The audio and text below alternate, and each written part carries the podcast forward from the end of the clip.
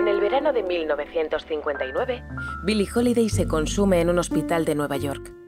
Ha sido ingresada por una cirrosis hepática producida por su alcoholismo y lleva tantos años consumiendo heroína, cocaína y otras drogas que su estado de salud se deteriora por momentos. Pese a ser una de las cantantes más respetadas y admiradas del mundo, hay algo que chirría en su ingreso en el hospital. El FBI ha ordenado retirar todas las flores y regalos de la habitación. Tiene guardias en la puerta y solo dejan que reciba visitas de forma ocasional. Además, la han arrestado formalmente y la mantienen esposada a la camilla. Como es heroinómana, los amigos de Billie consiguen que le administren metadona para paliar los efectos de la abstinencia. Con esto, Billie mejora y engorda, pero a los 10 días, los policías retiran la metadona sin dar explicaciones y la artista vuelve a empeorar. En el exterior del hospital, admiradores de la cantante se congregan para exigir que se la trate como a una enferma y no como a una delincuente. Incluso hay un pastor de una iglesia de Harlem que se ofrece a ingresarla en su centro para tratamiento de las adicciones. Pero es inútil. Billie permanece esposada y detenida. Y el 17 de julio de 1959 muere con solo 44 años. ¿Por qué el FBI la persiguió hasta su muerte?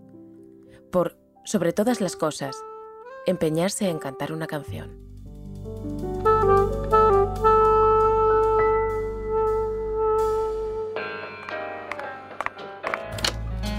Bienvenidos a Una Habitación Propia.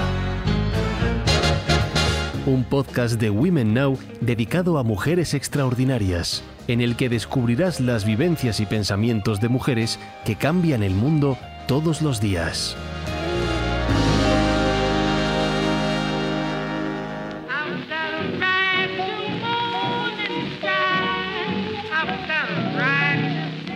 No one who has heard that voice can fail to know its owner. There's only one voice like it, but there is only one gal that they call Lady Day. The great Billie Holiday. Billie. La voz de Billie era tan prodigiosa y su talento tan inmenso que la arrancó de una vida miserable para convertirla en una de las artistas más importantes de su época. Pero eso no quiere decir que fuera capaz de dejar atrás la tristeza de su pasado. Cuando todavía era Eleanora Holiday, se crió entre los burdeles en los que su madre trabajaba y en reformatorios para niños problemáticos. A los 10 años fue violada por un vecino y a los 14 fue violada de nuevo por un hombre que solo fue condenado a 3 meses de prisión.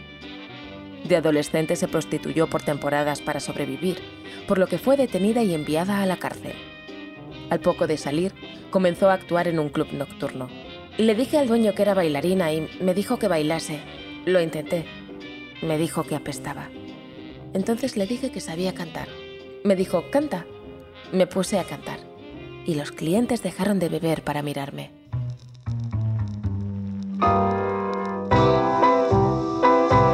Así fue naciendo el mito de Lady Day, una cantante tan dotada que tenía éxito entre negros y blancos y trabajaba por todo Estados Unidos e incluso Europa. Era una estrella rebelde, malhablada y libre, que pese a estar casada tenía relaciones adúlteras, a veces con personas tan famosas como la actriz Tallulah Bankhead o el director Orson Welles. Pero en su propio país, Billie seguía siendo una mujer negra en los tiempos más duros de la segregación. Durante sus giras por los estados del sur, le costaba encontrar un restaurante en el que la banda de músicos formada por blancos y negros pudiese comer junta, y a menudo le prohibían la entrada en hoteles por el color de su piel. En sus memorias, Sara Montiel cuenta que estaba con Billie Holiday cuando les hicieron esperar durante 1 hora en un restaurante. No querían darles mesa porque la cantante era negra. De aquellas experiencias nació la canción más importante de su repertorio, compuesta en 1939. La película Los Estados Unidos contra Billie Holiday habla de ella. ¿Cuál de mis canciones te gusta más? Strange Fruit. Sí, esa canción habla de cosas importantes que están sucediendo en este país.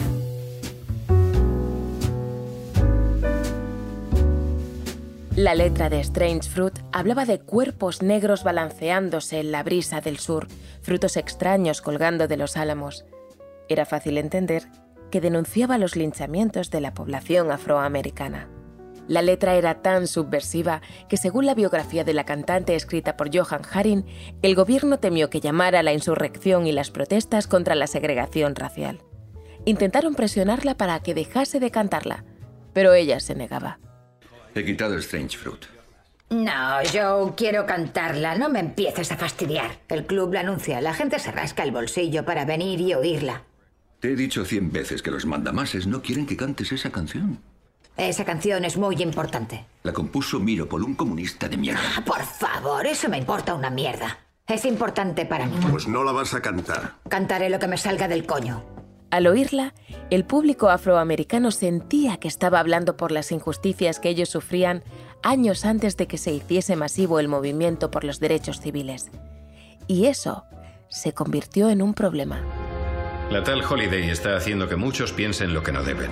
Es el inicio de ese presunto movimiento por los derechos civiles. Esa letra provoca a la gente. ¿Tiene un plan? Es adicta a las drogas. Exacto. Holiday ya llevaba años consumiendo alcohol de forma habitual y fumando marihuana, pero fue su marido Jimmy Monroe el que la inició en el opio. En los años 40 era adicta a la heroína, pero la persecución del gobierno contra ella obedecía a que era negra, exitosa y rebelde. Henry Aslinger, director de la Oficina General de Narcóticos, se obsesionó con Billie y puso a un agente de incógnito tras ella para pillarla infraganti. Como muchos de sus contemporáneos, solo pensaba que las drogas eran un problema social cuando los adictos eran negros. Si el drogadicto era blanco, incluso cuando se trataba de una estrella tan famosa como Judy Garland, se consideraba una debilidad y un asunto privado para tratar discretamente.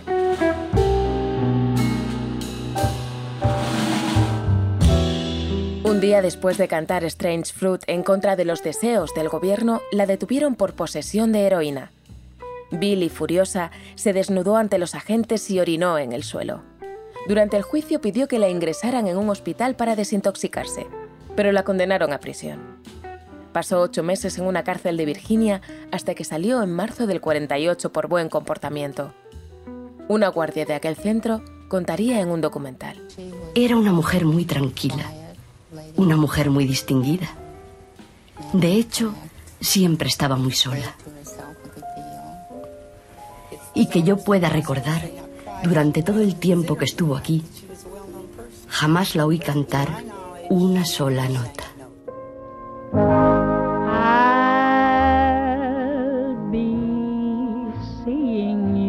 Rehabilitada, Billie se dispuso a retomar su carrera, pero encontró una gran dificultad.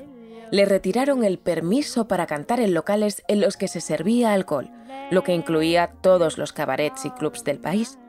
Ante esta situación, se puso a actuar en teatros en solitario o junto a viejos amigos como Count Basie o Louis Armstrong. Cuando le preguntaban por el éxito de la gira, su respuesta era: "Dicen que va muy bien, estamos rompiendo récords". Sin embargo, los problemas de Billie no tardaron en manifestarse. Sus relaciones con los hombres eran abusivas y tras dejar a su marido, se lió con un trompetista que era traficante de drogas. Después se casó con Luis McKay, un mafioso que la maltrataba, intentó quitarle el control de su patrimonio y colaboró con el FBI para que la arrestasen. Intentaron incriminarla de nuevo colocándole heroína a escondidas, pero no lo consiguieron. El biógrafo de la artista dice que el agente encubierto Jimmy Fletcher, encargado de perseguirla, acabó uniéndose a ella e incluso enamorándose. No sabemos si su relación fue tan larga y estable como sugiere la reciente película, pero cuando Billie publicó su autobiografía, Lady Sings the Blues, le envió a Fletcher una copia dedicada.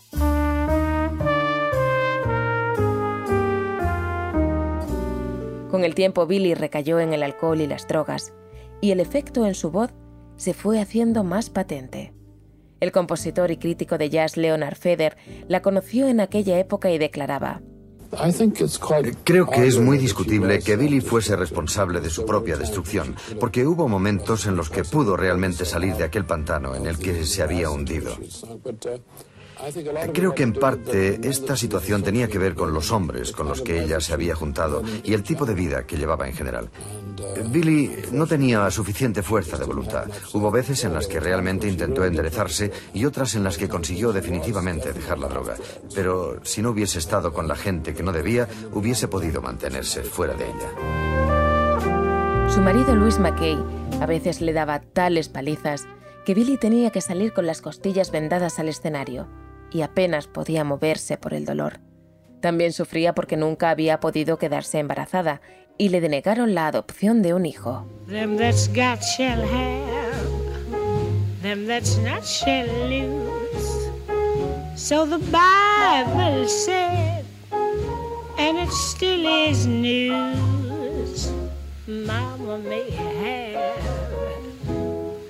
Papa may have, but God bless the child that's got his own, that's got his own. En 1959, los amigos de Billie estaban tan preocupados por ella que intentaron que se ingresase sin conseguirlo hasta que colapsó.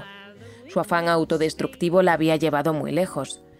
Pocos meses antes, su antiguo socio y amigo, el brillante saxofonista Lester Young, se había dedicado a beber hasta que había muerto. Y parecía que Billie quería hacer lo mismo con el alcohol y las drogas. Tenía solo 44 años, pero había envejecido prematuramente. En el hospital, la policía dijo que había encontrado heroína en la habitación y la detuvieron. Aún en su estado, la interrogaron para intentar que denunciase a los traficantes que le proporcionaban drogas. Esposada y arrestada a la cama, aquella humillación final, publicada en los periódicos, acabó de hundirla.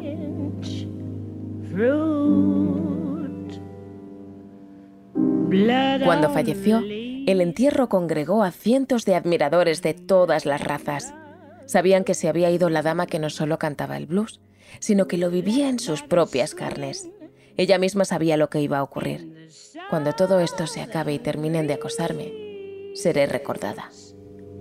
Strange fruit hanging from the poplar trees.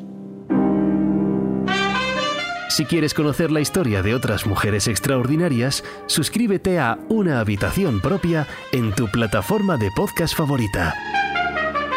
Te esperamos en nuestro próximo episodio y en womennow.es.